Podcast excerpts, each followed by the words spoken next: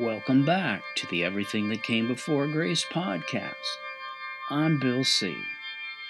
It's March 28th, 2016, and Keith calls Benjamin out of the blue and asks him out for a drink. Benjamin hesitates, then Keith tells him it's the 20th anniversary of his dad's death, a special time they shared together.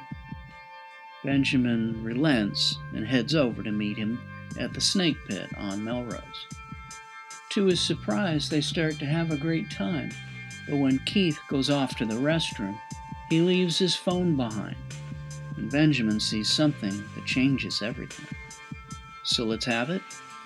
It's chapter 37 A Drink with Keith.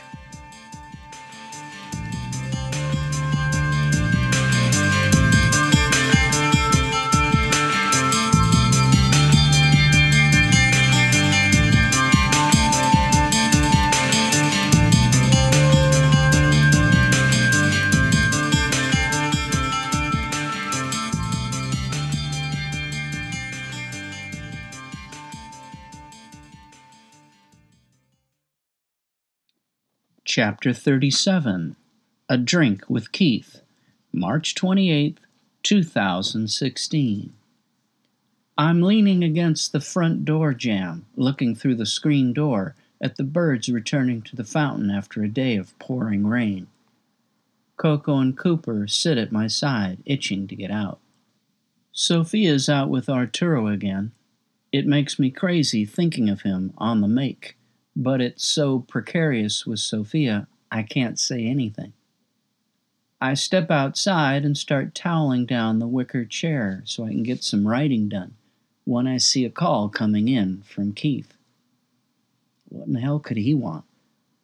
We haven't talked since the Christmas party over three years ago. I think about not picking up, but I answer anyway. Hey, he says.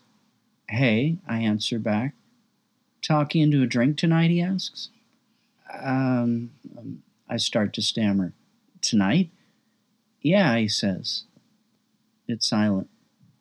Ben, I know it's been weird between us, he trails off. I'm just, you know, surprised to hear from you, I say. Right, right, he says. Look, I called because it was 20 years ago today. My dad died. Whoa, I say. Crazy, right? He says. Another pause. Look, Ben, I've been doing some thinking, and um, there's nobody else who went through that with me. And I want to raise a toast to my pops tonight. What do you say? The snake pit on Melrose in an hour? I am silent as I think about it. Come on, he urges. Goddamn Keith. Goddamn Panglossian Keith. Fuck. Fine. Okay, I'll be there, I relent. I call an Uber, and as we make our way up Fairfax, I've got Courtney Barnett's Pedestrian at Best blasting in my earbuds. I'm hoping it won't be too awkward. Over the last year, Anna's given me a peek into her marriage entirely from her perspective. I've justified carrying on behind Keith's back because I never forgave him. Then again, at least part of the reason I haven't let us cross any lines is my history with Keith. So it's complicated. Keith's already around in when I arrive. Hey, bud, Keith says, slapping me on the back. How have you been, my friend? I've been okay, I say, a little unnerved at how chummy he's being. What's been happening? he asks. This is so overdue. Yeah, I say, still trying to read the landscape. Uh, Sophia's graduating high school soon, and then she'll be off to New York in September. Just trying to brace for that. I can't believe it, he says. Remember our first day of college? Sure. Out on the lawn, I say, ordering a sparkling water with lime. Yep, he says, savoring his drink, waiting to get our ID cards. Anna, then you behind her, because you cut in front of me, I might add. Hey, too slow, I say. You were in the wrong line, he protests. There's an awkward pause, then I say, I was surprised you called. I kind of thought we were done. Come on, Ben, he says. After all we've been through, it's going to take a lot more than that to kill us. You still working at the animal hospital? Yep, same apartment, same job, I say. Ever think of going back to school? he asks. Can't, I say. Got a big tuition bill to pay. I don't want to have to ask Catherine's parents for help. Well, you've almost got her there, Ben, he says, toasting me.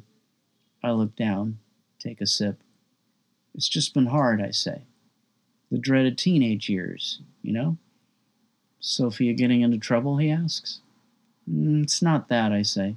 She's amazing, totally crushing it. It's just, ever since I got my DUI, I've been trying to repair the damage I did. She's been pushing boundaries, and I don't know, I feel like I'm losing her. Ah, you've got this, Ben. You always did. So, are you seeing anyone? Nah, I say. Are you ever going to get a girlfriend again? He asks. I don't know. One day, I guess. Have you even gotten laid the past decade? The past decade. Hmm. Let me think, I say, pretending to think about it. Ben, please tell me you've been laid sometime in the past freaking decade. Leave me alone, I say. We pause to take a sip. So, my dad, he says. Yeah, I say. I can't believe it's been 20 years. That was quite a week, wasn't it? He says, ordering two shots. Come on, do a shot with me, for my dad. I can't do that stuff anymore, I say. Damn, he says. No women, no booze? I know, I say. I got rid of all my vices, except for coffee and masturbation. Maybe if you got laid more than once every decade, you wouldn't be jacking off all the time. Give me a break, I say. He reaches over, downs my shot, and then pours a little of my sparkling water in the shot glass. There, he says. Let's do this. We stand up and face each other. To my pops, he says. To your pops, I say, clinking glasses. We sit back down and stare straight ahead at the dozens of bottles lined behind the bar. A mirror as wide as the bar itself sends our reflections back at us. After all that's happened, it's startling to see us sitting here together like two old drinking buddies, toasting the good times. Remember when we drove back from your dad's service, I say, and you told me you vowed to be the dad he was for you? Yeah, he says, looking over at me. I never got a chance to tell you that always stayed with me. Changed the way I saw Father. He looks down and says, Well, I don't think I'm going to be able to keep that promise. Not with Anna, anyway. She still hasn't budged? I asked, not letting on. I always thought she'd come around. Yeah, me too, he says, staring into his drink. Listen, I say. I want to apologize for what happened at the party. He glances over, appearing relieved. We always did have that one big thing in common, didn't we? We loved the same girl, and we both sucked at playing third wheels. That's Anna for you, I say. It's like the mafia. You never get out. We clink glasses. I gotta hit the head, he says, getting up. Order me another, will you? I give him a toast in the affirmative and think to myself how good ACDC's Back in Black sounds on the jukebox. I am surveying the bar, enjoying the cast of characters. The bearded hipster guy trying to pick up the cute indie girl at the far end of the bar. A weaving rummy giving his unsolicited opinion to a guy in a business suit with a pained expression on his face the sound of bells going off from the pinball machine. I didn't expect this. It feels good to get along with Keith again. I glance over his phone going off. He left it behind, screen side up. A text from Laurel, it says, with a picture attached. I can't fully see, but the message is clear. Hey, you. Last night was amazing. I can't wait to have you again. Here's something to tide you over. XOXO.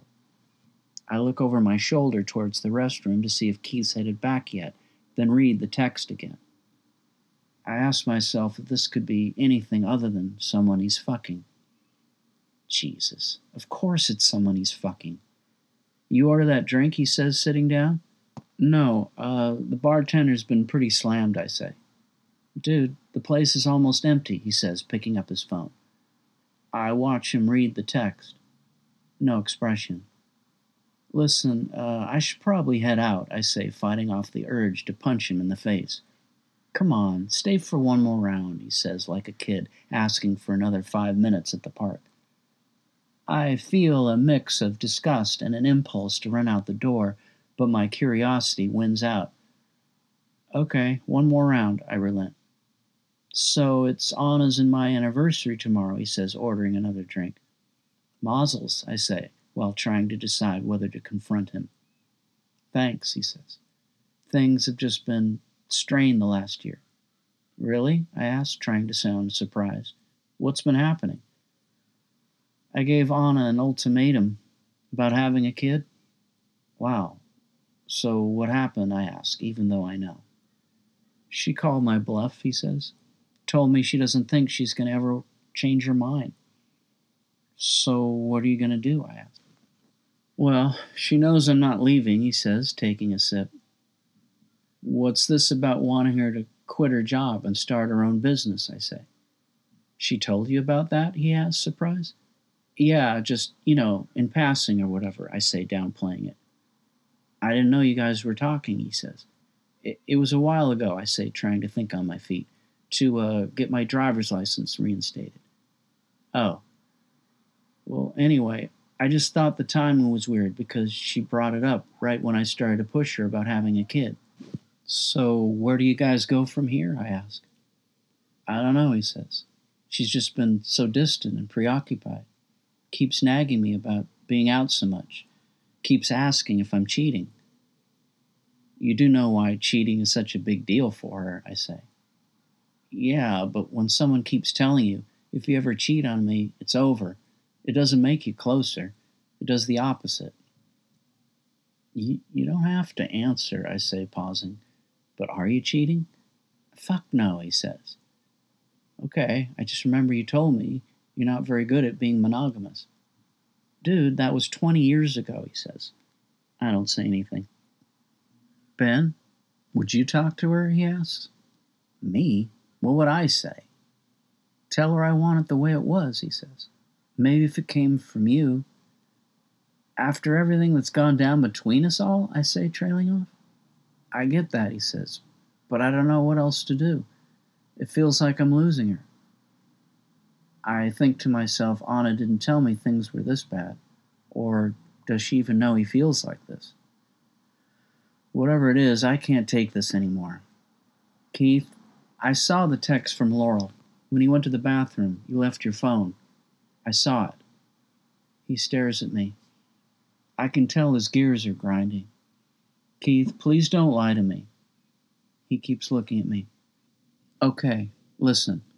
It was one fucking night, he says, pounding his glass like a gavel, punctuating each syllable.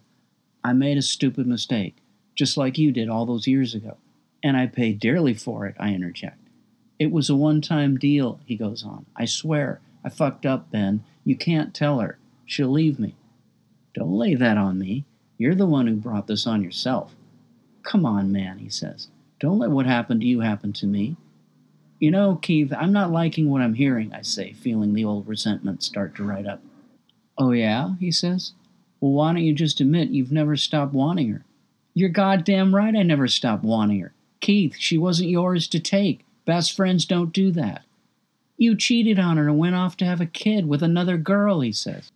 Jesus Christ, for the millionth time, we were on a break, I go on.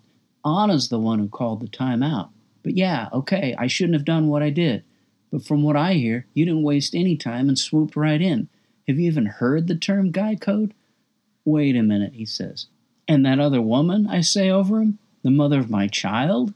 She got killed, Keith, remember?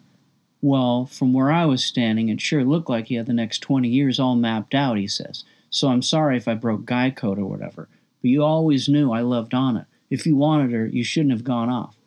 I was trying to do the right thing and be a father to my kid, motherfucker. It's silent again as we both stare straight ahead. Do you know what it's been like for me, watching you get a life with the only girl I've ever loved? I say. You got the girl, but that still wasn't enough. You had to go get a piece of ass too? And I'm supposed to just what? Pretend it doesn't matter you're fucking around behind her back? Oh, yeah, he says. Well, I've been putting up with the shadow of the great Benjamin Anna romance over me for two decades. Well, what do you want? A fucking medal? I say. You know what they say about rebounds. Well, you're the fucking reason she won't have a kid with me, he says. That's such bullshit, I say. You guys had years to work that out. You can't lay that on me. Fuck you, Ben. You don't even know the whole story. What's that supposed to mean? I say. Nothing, he says, waving me off. It's silent again. Are you seriously going to tell her? I need to know, Ben. Are you going to play that cheap ass card? I don't say anything. Ben, I know what she means to you, but she and I have a life we've built. Tossing a Molotov cocktail into it won't send her over to you in one neat little package. You know that. On my father's grave, I'm telling you, I'll never do that to her again. I promise. Man, just whatever, I say, throwing down a 20. I gotta go. Ben!